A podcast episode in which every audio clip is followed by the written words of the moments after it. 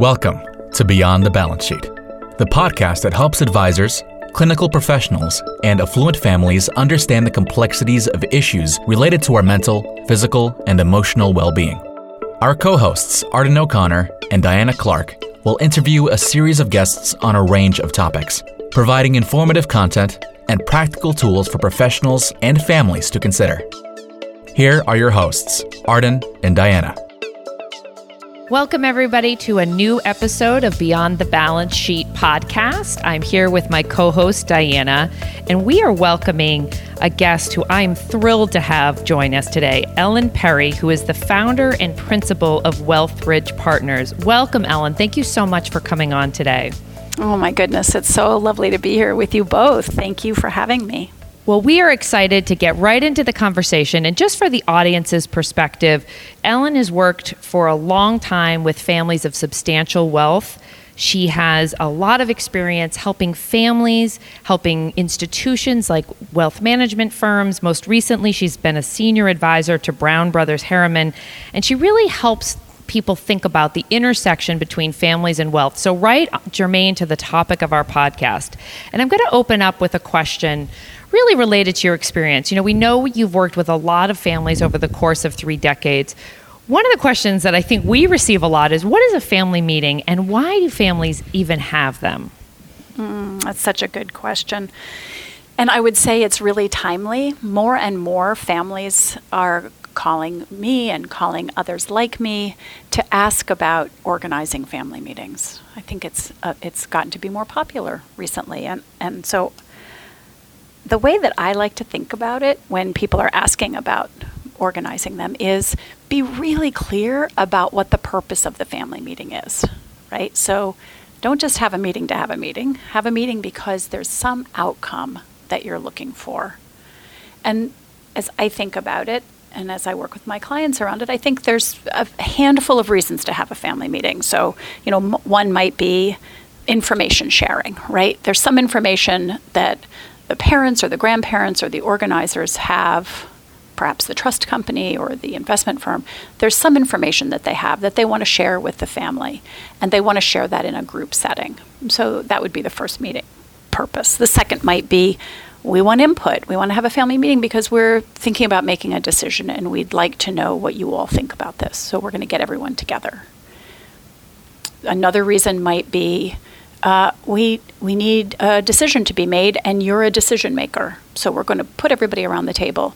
We're going to lay out all of the issues and the data or the facts or the information, and then we're going to take a vote. Right. So we're going to make a decision together. And the last reason I would say uh, is that the family is looking for enhanced relationships. They want to have a family meeting because we want to get closer to each other um, relationally, or we want to enhance our communication or trust. And so we're going to get together, and maybe they wrap that around some sort of family vacation or, or gathering or retreat. And so I think the most important thing for families to think about on the front end is what's our objective? Why do we want to have a family meeting? Um, and then, then I think a lot of other pieces that we can talk about fall from that. That makes perfect sense, Ellen. Um, thank you for joining us today.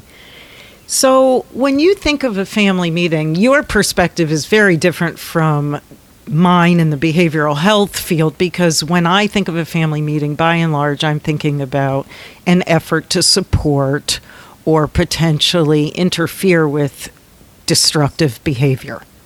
So, that would dictate for me who we would have in a family meeting based on who was willing to be supportive and healthy.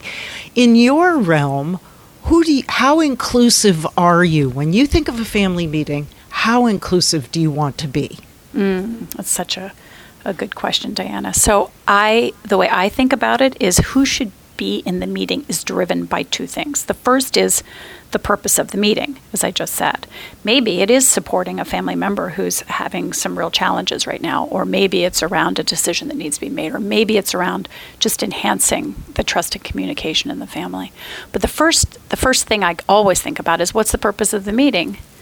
Um, and then the second thing is what's the family's philosophy on inclusion? And those two things sort of tell me who should be in the meeting. So if a family has, as an example, a philosophy that spouses who marry into the family ought to be sitting around whatever table, around whatever conversations, then they would be included. Um, other families who th- think, you know, sort of multi generationally around trusts or around different things often have a narrower view, right? It just it's a need to know kind of um, family meeting. So that would limit. Um, I think if we want to talk about behavioral health or uh, mental health issues, then I think who is around the table has a lot to do with the underlying relationships in the family. And uh, can I just keep going a little bit on this one for a minute? Please. So, I, you know, I came at this work from an investment standpoint. I was on Wall Street. I formed a multi client family office, and we had 35 families as clients. And I didn't even think about the family part of family, right? The relational part of families until I was sitting around tables with multiple generations of families trying to make some decision together, asset allocation or estate planning. And I realized that what was getting in the way of their making really good decisions together was not the facts, it was the relationships around the table that would get in the way of good decision making. So I looked around for how I was going to get smart about this, and I went back and ended up doing a three year post grad in something called family systems theory, which is the theory of family, right? The psychological theory of family, the underlying psychology of it. And what I learned was so transformative for me, right? What I learned was that your family of origin is the most intense set of emotional relationships that you're ever going to have in your life. Meaning, in, in my language, you'll have your own language on this. My language on this is I am more emotionally reactive to my siblings and parents than I'm likely going to be to anybody else. Doesn't mean I love them more, it just means I'm more reactive to them, right? And so when you're working with families or I'm working with families, I have to be really aware of that relational complexity when we're trying to do business together or trying to be supportive of a family member together. I have to really understand that and factor it in, right? Around my dinner table growing up, my mother who was pretty introverted, could control the behavior of her children at the dinner table by raising an eyebrow, right? She didn't have to say a word. That's emotional reactivity, right? If I'm so acutely aware of her mood and her feelings and her opinions or her judgment by the my, by just the raising of her eyebrow, then mm-hmm. that has an impact, right, on what we might do sitting around a table together. That reactivity is powerful and the personality differences when reactivity how do we express that reactivity? Some people turn into people pleasing people. Some people get angry for one simple raised eyebrow. Yeah it's so true. It's so true. Well we're going to try and make these questions a little harder ellen and i think you're up to the task. If you can you think of a time when you've walked into a situation and you knew that the family meeting was going to be tense and how did you approach that type of meeting? Yeah, well, that's such a good question. Arden. So, um, so maybe maybe this is going to say more about me, but I always think family meetings are going to be tense because you've got all these members of one family sitting together, and so there's there's going to be some anxiety around the table, right? And so, my rule of thumb as someone who facilitates family meetings is I never walk into a family meeting without having first spoken one on one with everyone who's going to be sitting around that table or in that room. It's just too risky. Um, and, and I've had many experiences with this where uh, you know the person the family member who's organizing it says oh yeah everybody's great it's going to be really easy we're just going to you know go over x or y and you get in and you realize that the, that there's so much underlying upset in the room that the, chances of getting to to the objective are very low. Um, and so I always make sure I never go into a room to facilitate a family meeting where I have not spoken one on one with every person who's coming in to say, tell me what's on your mind for this meeting. Tell me what you think is success is going to look like. Tell me what you think might get in the way of success. And then my last question I always ask everyone before the family meeting is, what else would you want to know if you were sitting in my shoes? And so I try to gather as much information so I'm not surprised um, Yeah. by what happens. So I also think, probably like you guys, you know, my job is to make sure I never get a family into a place I can't get them out of emotionally. And so I need to understand the complexity of the family and of the moment in the life of the family before I walk into that room. Can I ask a follow up question to that? I'm, I'm thinking about if you're brought on by the patriarch or the matriarch and they have, you know, let's say six kids, so a large family.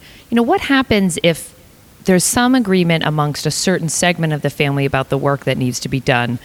But to your point, you know, you've got somebody dragging their heels around the process and they just don't have an interest in connecting with you prior to the meeting. How, how do you deal with that?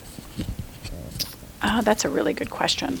Often there is a lack of congruence around the purpose of the meeting, right? So the patriarch or the matriarch might say, I want to get everyone together for X or Y, but that's actually not what's up for everyone else. And so um, if they refuse to talk to me before the meeting, I can't do anything about that. I haven't had it happen a lot, um, honestly, just because I think that if there is underlying tension in a family, they're really happy for someone to be coming in from the outside. And they'd really like for them to know what's on their mind.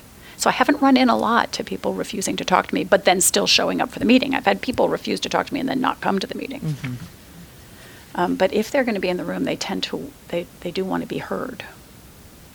Which I That think is a kind of a goal of all of ours in our family, right? We want to be heard. Yeah. Depends on the, how the reception is, right? Right, that's true. So, how do you measure success? I mean, I would imagine that if you have the goals laid out ahead of time and you meet those goals, that's one measure of success. But there's got to be, when you're dealing with family dynamics and underlying issues, how else do you measure success?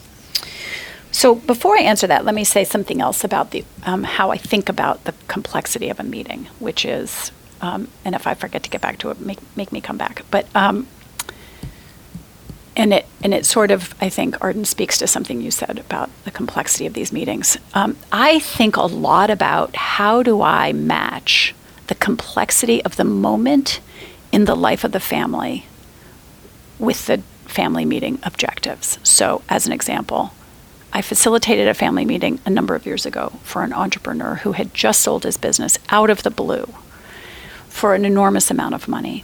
He had also just gotten divorced and just remarried. All of that happened in a six month period of time. And he wanted to have a family meeting with his adult children, which I thought was a terrible idea, actually, because I felt like there was just too much intensity in the life of the family, right? And so the more intensity there is in the moment in the family, the smaller the agenda is for me, right? So I would never have sort of a two day, nine to five family meeting on the heels of a lot of transition or a lot of tension or stress uh, in a family. So the more sort of um, emotional and um, and transitional stress there is in a system, the smaller the agenda. Right. So we had a two-hour meeting as a family meeting. It was their first family meeting. Um, trying again, there's like an inverse. If it's a time in the life of the family where there's not a lot going on and things are kind of going along, then I think you can have a bigger agenda uh, that goes on longer and tackles harder things. But I don't tackle really big things in an already difficult moment. Does that make sense? I love that rule of the thumb. The more reactive, the simpler the agenda. That makes Absolutely. perfect sense. Well, and let me just, you know, be really honest. I came to that by having done the opposite, which is, oh my gosh, this is a really big moment in the life of the family. We have to pack the agenda. Mm. And I would look at these people sitting around the table and they were exhausted and not thinking well, you know, by the, the end of the day. I, I you know, I just, I, I was I was wrong-minded about it, and so I, I came to this philosophy after having made a lot of mistakes on it. So success, um, again, yes, go back to the goals. So if the goal, as an example, is something easy, like we want to share information, you know, you can you can uh, poll the family members at the end of the meeting to see if they understood the information that was shared, right? That's pretty easy. If it's a more qualitative judge of success or measure of success um, around we want to enhance our relationships with each other, we want more trust, we want more emotional intimacy, we want better communication. And um, then I think those are a little harder to get to. Sometimes I look for signs of those things as a measure of success of a meeting and you can't always measure it, uh, you know, in the short term. You've got to be able to see it over time, right? One of one of my theories is we can't get too far down in the weeds to be able to see anything accurately in a family. We've got to sort of get pull up, pull the lens up and out to be able to see trends better. So, as an example, if I'm working with a family and some number of family members, you know, would come to meetings and not speak, or would be on their phones the whole time, or would cancel the night before the meeting. Like, I'm looking for that kind of behavior to change. Are they engaged? Are they paying attention? Do they show up? Do they speak?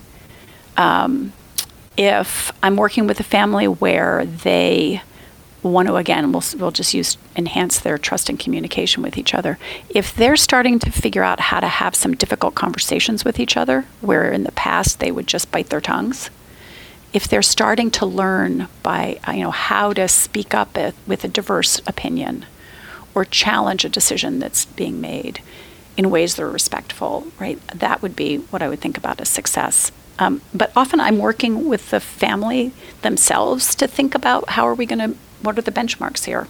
How do we decide if this is successful? I have a feeling I know the answer to this question, but I'm curious in, you know, in your family meetings, have you seen behavioral health or other mental health challenges come up and how do you navigate those situations? Yes, I have. You do know the answer to this, and you and I have worked together.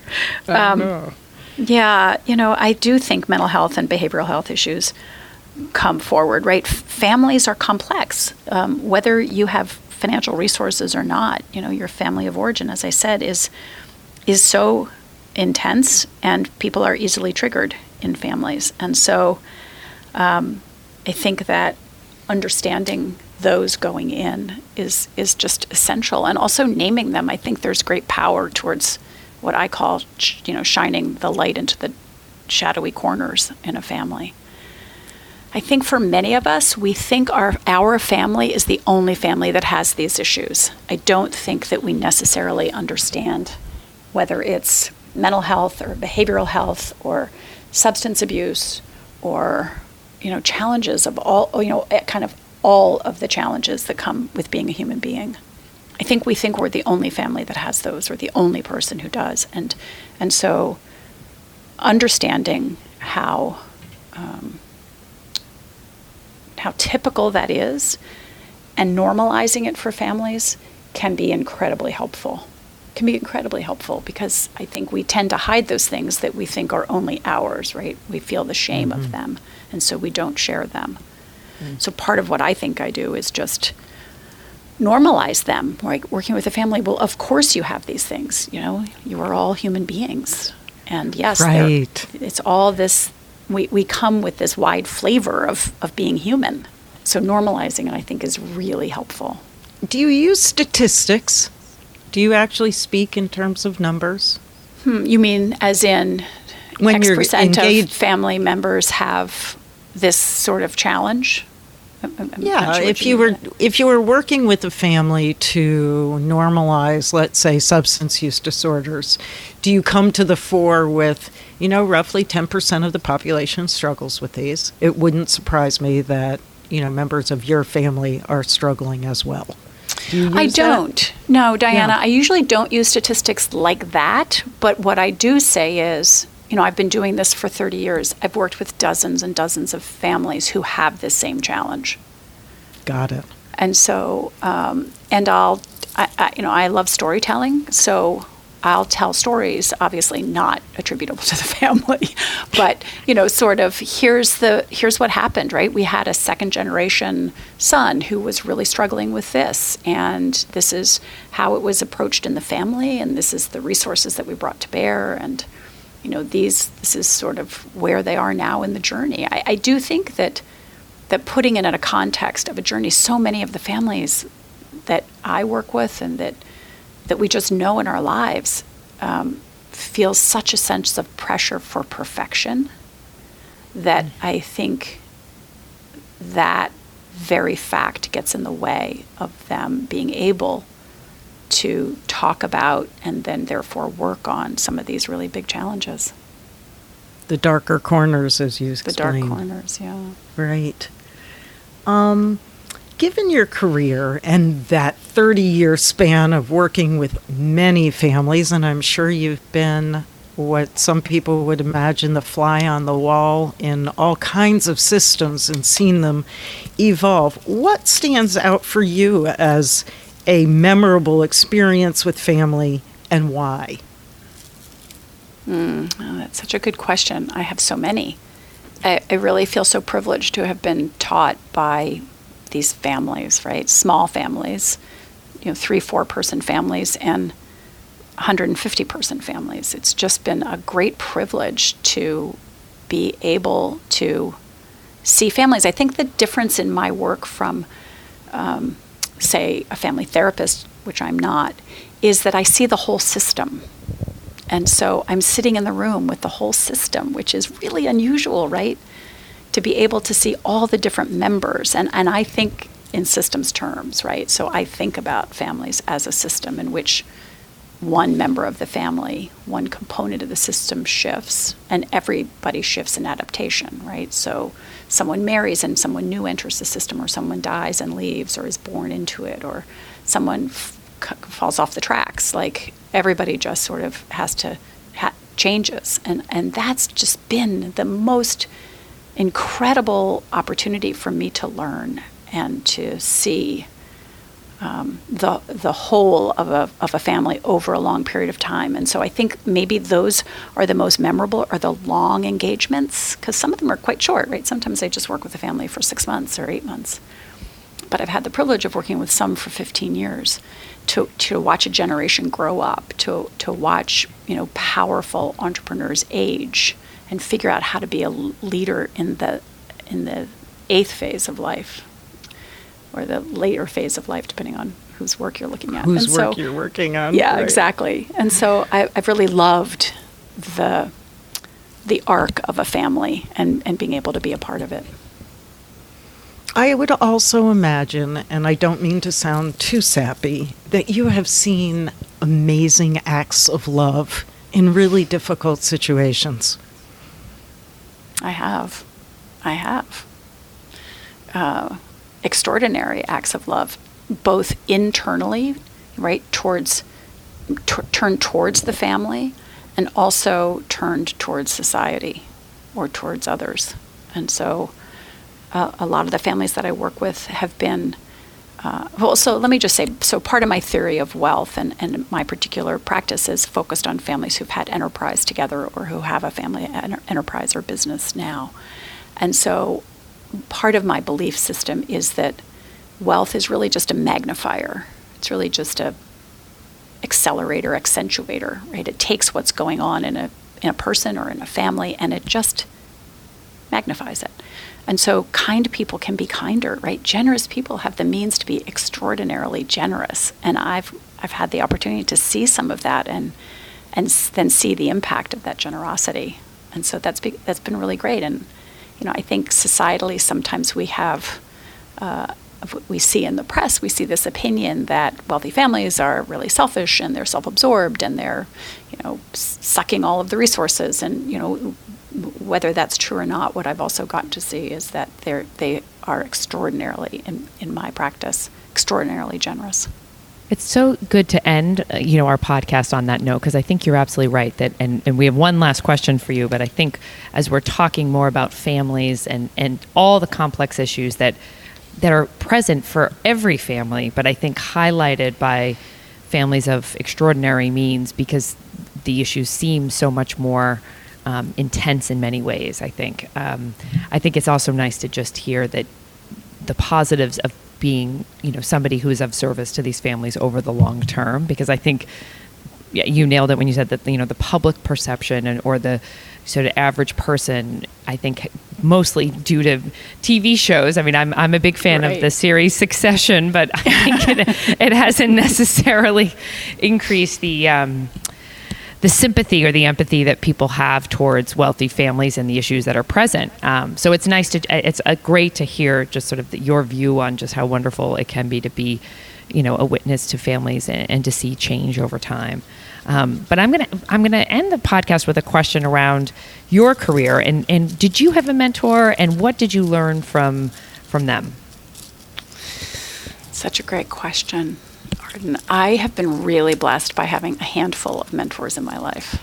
Um, and, and I think about mentoring uh, and, and went looking for mentors earlier on. So, my first mentor was a man named John O'Neill in San Francisco who ran the Jungian Center there. And, um, and he helped me think about what I bring into a family meeting or into a family setting, which I just assumed I came in neutral all the time, right? I had, I had been trained, I just came in neutrally. And he helped me see that we don't, and we have to be so mindful of, of you know, the things that we can't see in ourselves as we, as we enter these complex systems. And that was so helpful. Um, and then I have two mentors, Kathy Wiseman and Fredda Herz Brown, who've both been so generous with me over the span of my career around helping me understand family systems more and pointing me in the direction of, that I got trained, and also just being such great thought partners with me around families. They've they're incredibly generous. Um, and lastly, I, I, I can't be in this work without um, having learned so much from Jay Hughes, who's who I was just with for the last two days in Colorado, um, thinking through a particular family that I'm working with that I, I really benefited from his. You know, he's got much more experience than I do and a very wonderful perspective. I've been so lucky. I've had mentors in lots of different parts of my life, from my work to my personal life. I've really benefited tremendously from that. Well, that's wonderful. I think all of us benefit from learning from the mistakes. As you said, I think some of the best mistakes we've learned from at OPG, and if we change the way in which we alter our practice or deliver services, um, it can be painful lessons, but ones that also teach us a lot about better ways to serve families. And I always say the easiest way to learn is to find other people who've come before you and really crafted um, a practice and really have best practices that, that you don't have to kind of endure those painful lessons yourself. So I, I am a big believer and have benefited also from um, various mentors throughout my career, which I feel very blessed to have had. Ellen, thank you so much for joining us today. I think it was uh, a really thoughtful discussion and one that I think is going to be helpful to many of our listeners. We really appreciate your time and your wisdom. Oh my goodness. Thank you for having me. It's always a pleasure to be in conversation with you both. Thank you to all of our listeners for joining us on another episode of Beyond the Balance Sheet podcast. If you're inclined to do so, please give us a positive review on your podcast platform of choice, and we hope you'll join us in our next episode. Thank you for listening to Beyond the Balance Sheet, a podcast designed to help advisors, clinical professionals, and affluent families solve some of their biggest medical, psychiatric, and emotional challenges. Visit beyondthebalancesheet.com to read more about our guests and resources and sign up for our newsletter.